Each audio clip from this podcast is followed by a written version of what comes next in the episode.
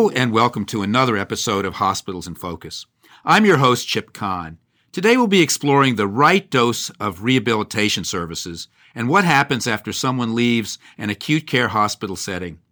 We have the perfect guest for this topic, Dr. Richard Senelick of Encompass Health. Encompass Health has rehabilitation hospitals across the country.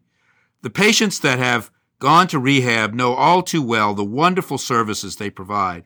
But for most, there probably isn't a clear understanding of the role of these facilities versus other settings in that period of rehabilitation after a person has left the acute care hospital setting. We will dive into this subject today. So let's get started by welcoming our guest, Dr. Richard Senelick. Thank you very much for having me. It's always a pleasure.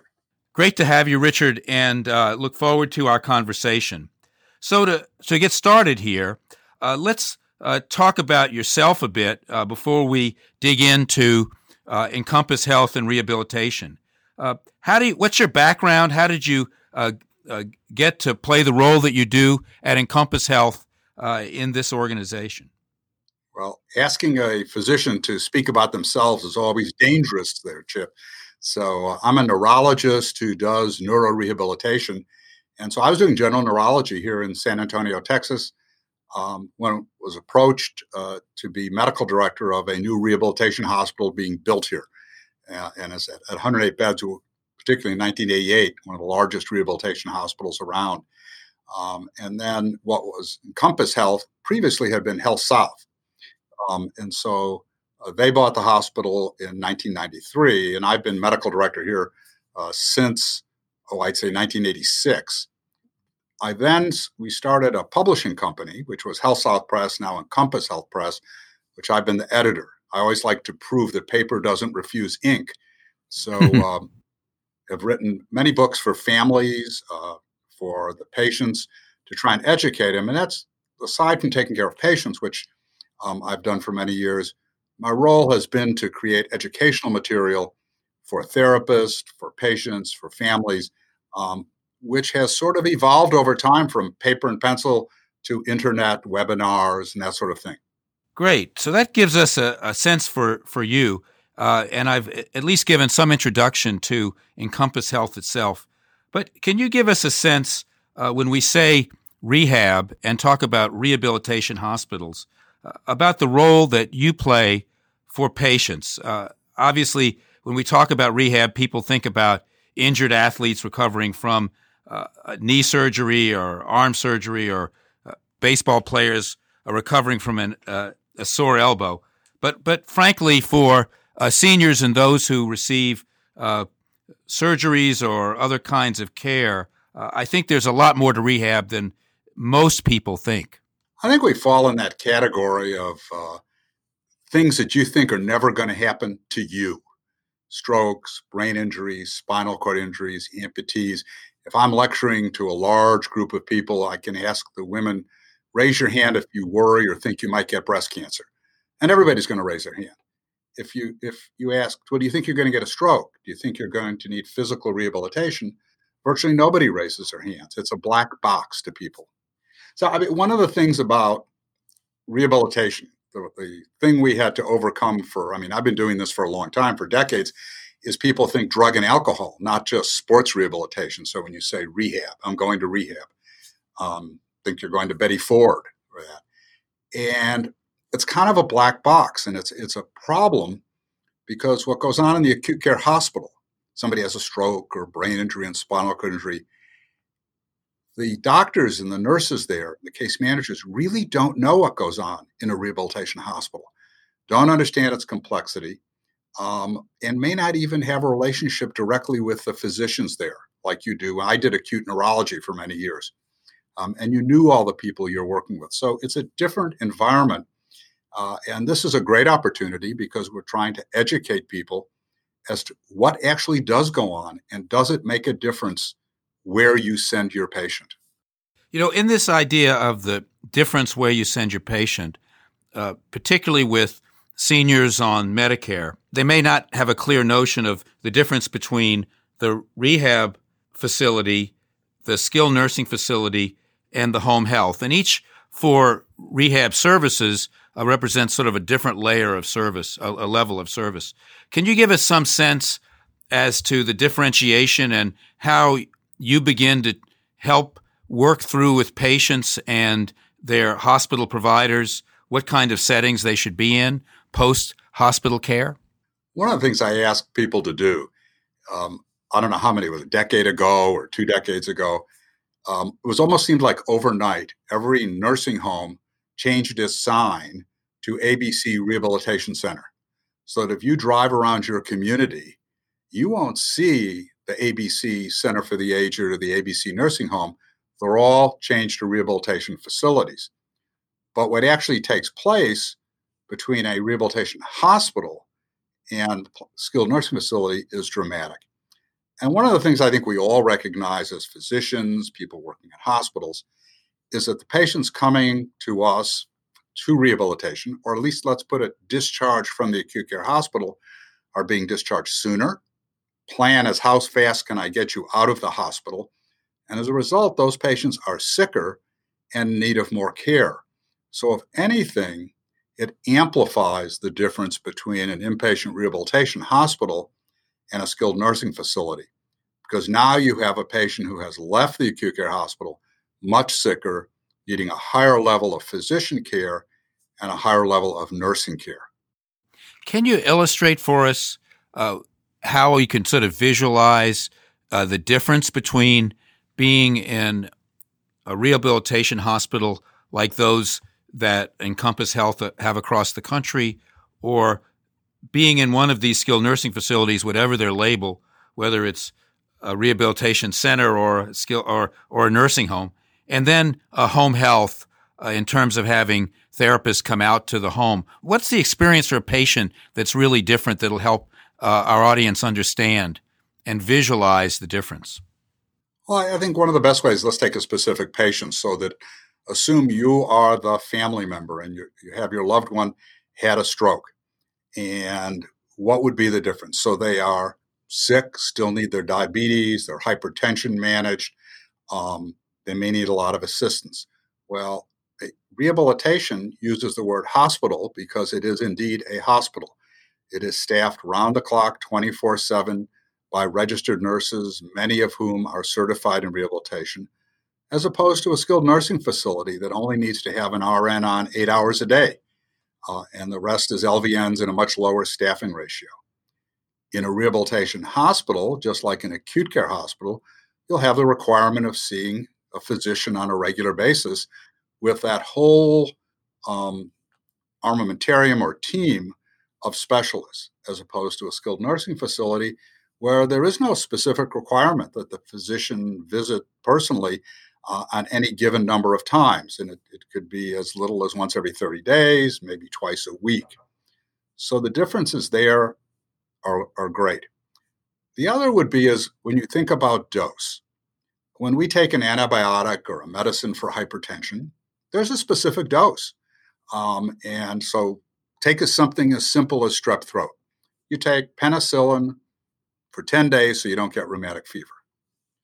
Now, assume that we know in a rehabilitation hospital, you must get at least 3 hours of therapy a day. In a skilled nursing facility, you may get 30 minutes, an hour, if you're lucky, an hour and a half. So if you had a problem and you had hospital A and hospital B, would you go to the one that gives you the full dose of medicine, or would you go to the one that only gives you the half of a dose or a third of a dose? And I think put in that setting, it's pretty clear-cut. Richard, I'm sure in your experience that there were patients that would come to the rehabilitation hospital who you said, gee, they can't possibly get better, but we'll try. Can you give us some examples or an example of when you experienced that and what was the outcome? I think this just exemplifies one of the dangers of pre-authorization in rehabilitation and trying to make that judgment at a very early stage in the acute care setting. So that one of the examples I like to use is when I first started doing rehabilitation and neuro rehab, and my neurologist partners who would make rounds on the weekend when I wasn't on call. And one time my partner, Mike, He hadn't seen this patient in about 3 weeks, and he came and he called me up and he says, "Richard, I didn't know these people got better." And it was, this is what happens. They're seen in the acute care. So as general neurologists, we would see a stroke patient, a brain injured patient, Guillain-Barre, take your choice. And, you know, say, oh, they're terrible. I mean, they're not going to get better. And then lo and behold, with rehabilitation, I mean, when it's kind of like watching grandchildren grow. If you see them every day, they don't grow, right? If you see them once every 6 months, it's like, oh my God, how'd you get so big? And this is what it happens in rehabilitation. So to try and make that decision up front and make that prediction that someone isn't going to get better isn't fair to the patient, because lo and behold, every day we see people get better, return home to their families, and give those grandkids a big hug.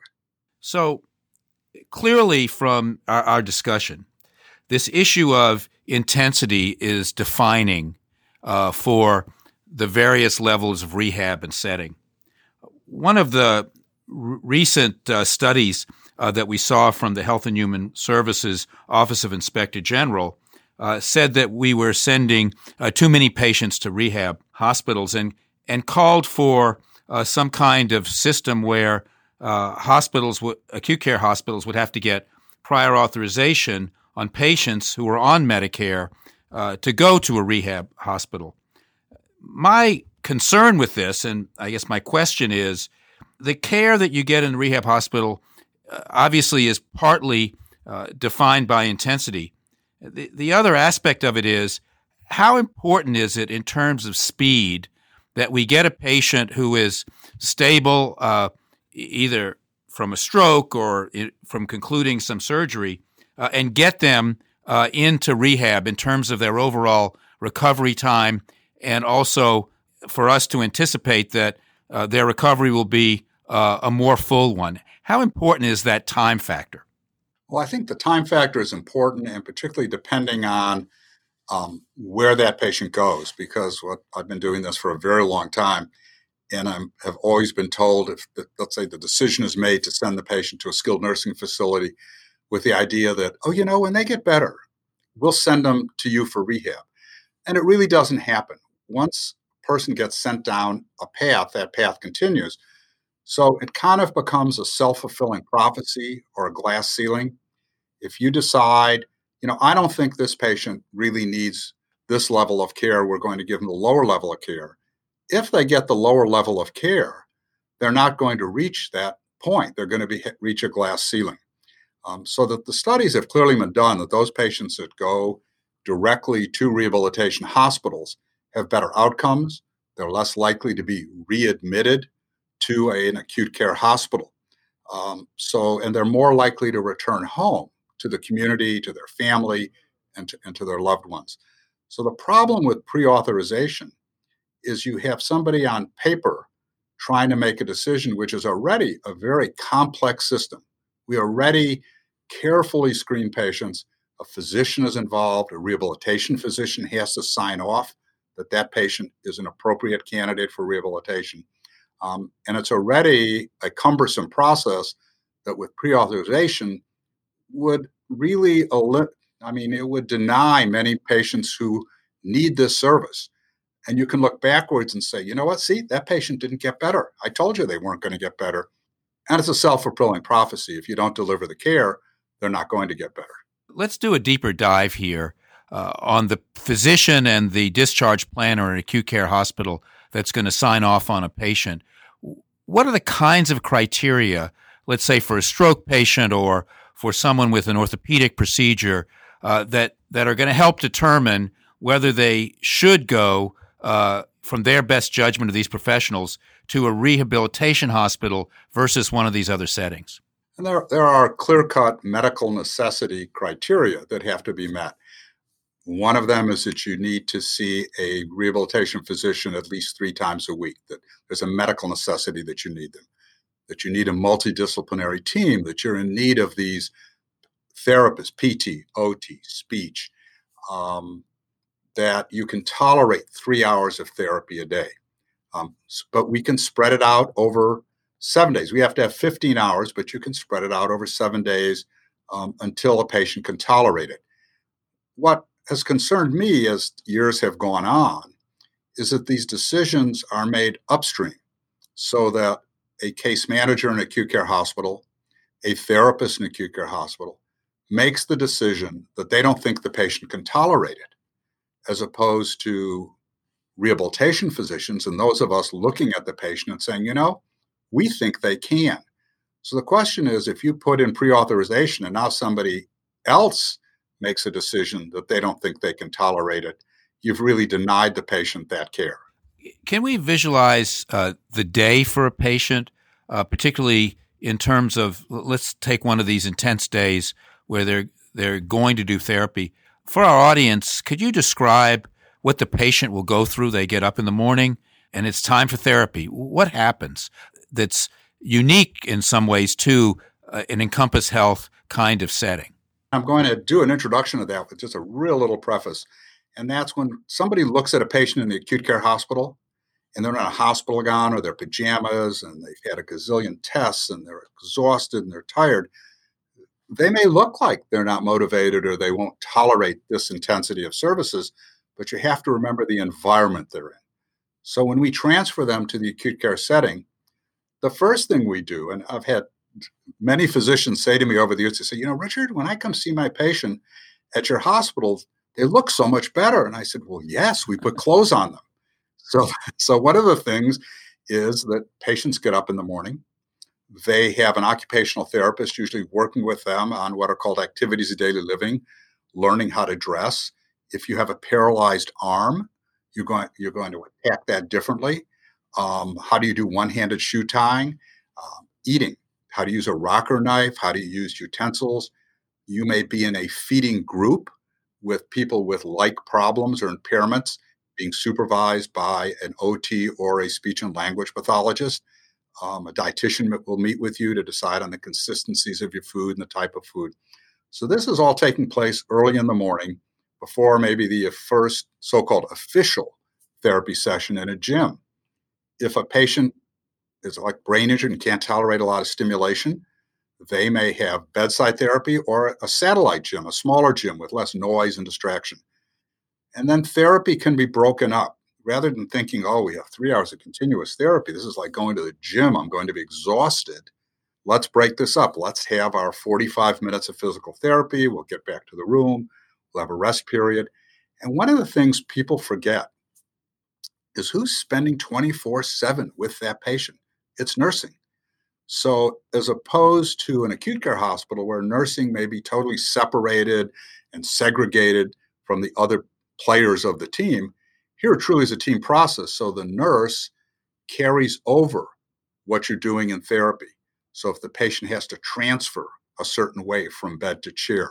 So it's a motto we use in rehabilitation, and that's help do rather than do for. So think about it. Everybody's in a hurry in the acute care hospital. You know, okay, we'll get you out of bed. Come on, we got to get you off the gurney. You know, we're going to move you to x-ray.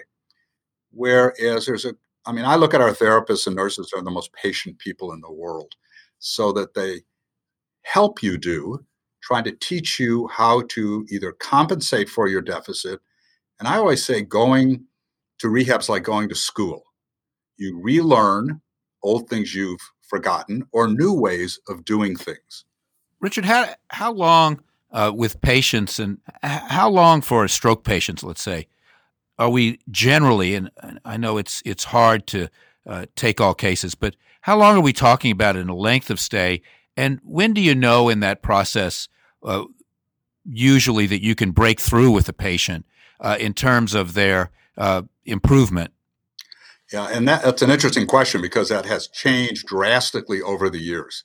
So the amount of time that we can keep a patient has been reduced drastically, during my career, where we could keep a patient, let's say, a month. Now your average length of stay may be 14 days, so that you're trying to get a lot done. And it's why it's important that it continues as an outpatient, and home health has a very important role in continuing the therapy. So it's unfortunate that we can't keep patients longer. A lot of studies have showed particularly older patients with severe deficits benefit by staying longer. And it's not unusual. We'll have what's called a team conference. So once a week, all the therapists and the nurse and the doctor get together to discuss the patient. And you'll realize that, you know, if I keep this patient 3-4 extra days, I can probably get them home. Because one of the things that takes place in a rehabilitation hospital, with whether it's a stroke patient, which is really common, are bladder and bowel programs. One of the highest correlations of self-esteem is being continent. And these are things that don't take place in a SNF or in an acute care hospital. We've covered a lot of territory here in terms of the uniqueness of the services provided by rehabilitation hospitals. As we close out, are there any other thoughts you think are important for our audience to understand in terms of what we've described, I think, in this discussion as the unique role of the rehabilitation hospital in the continuum of care for certain levels of patients? I think a really important message, particularly, is that you have a choice.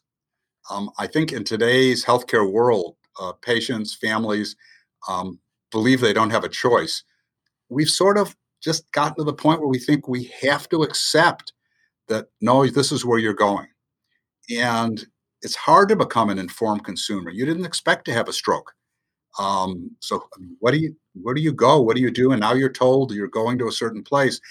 And I think the key is to try and educate people. Physicians have become less involved. I think physicians are somewhat beaten down.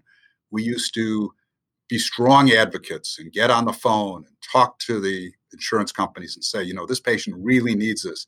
I think that role has changed. So, I mean, the message I would give physicians, you are one of the last lines of advocacy for your patient. You need to do that for them. And for patients and families, you have a choice, get educated. It will make a difference. This has really been a great conversation and one I know our listeners will find interesting. But if you want to hear more from Dr. Senelick, the good news is you can. He has a website, richardsenelick.com. What will people find there, Richard, if they go to your website? I would lead them to two websites. So there's my website, which will have the books I've written. They're in audiobook form, free, because we think that's an important message to be given out. Lectures, webinars, but also at EncompassHealth.com. There's Encompass Health Press. That's our publishing company that I'm the editor of, and so there you will find a whole series of educational lectures. Also access to books for families and educational materials. So, I mean, our whole hope and role is to educate people about their disability so that they're better able to handle it.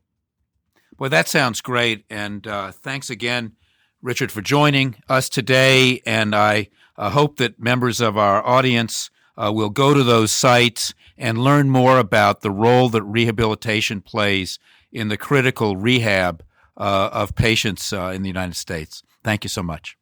Thank you for the opportunity. Thanks so much for listening to our podcast today. We hope you found this conversation interesting and will join us every other week as we talk with leaders on a broad spectrum of healthcare issues. Don't forget to subscribe to Hospitals in Focus. We can be found on Apple Podcasts, Google Play, and now Spotify. Be sure to rate and review us and tell a friend. Thanks for listening.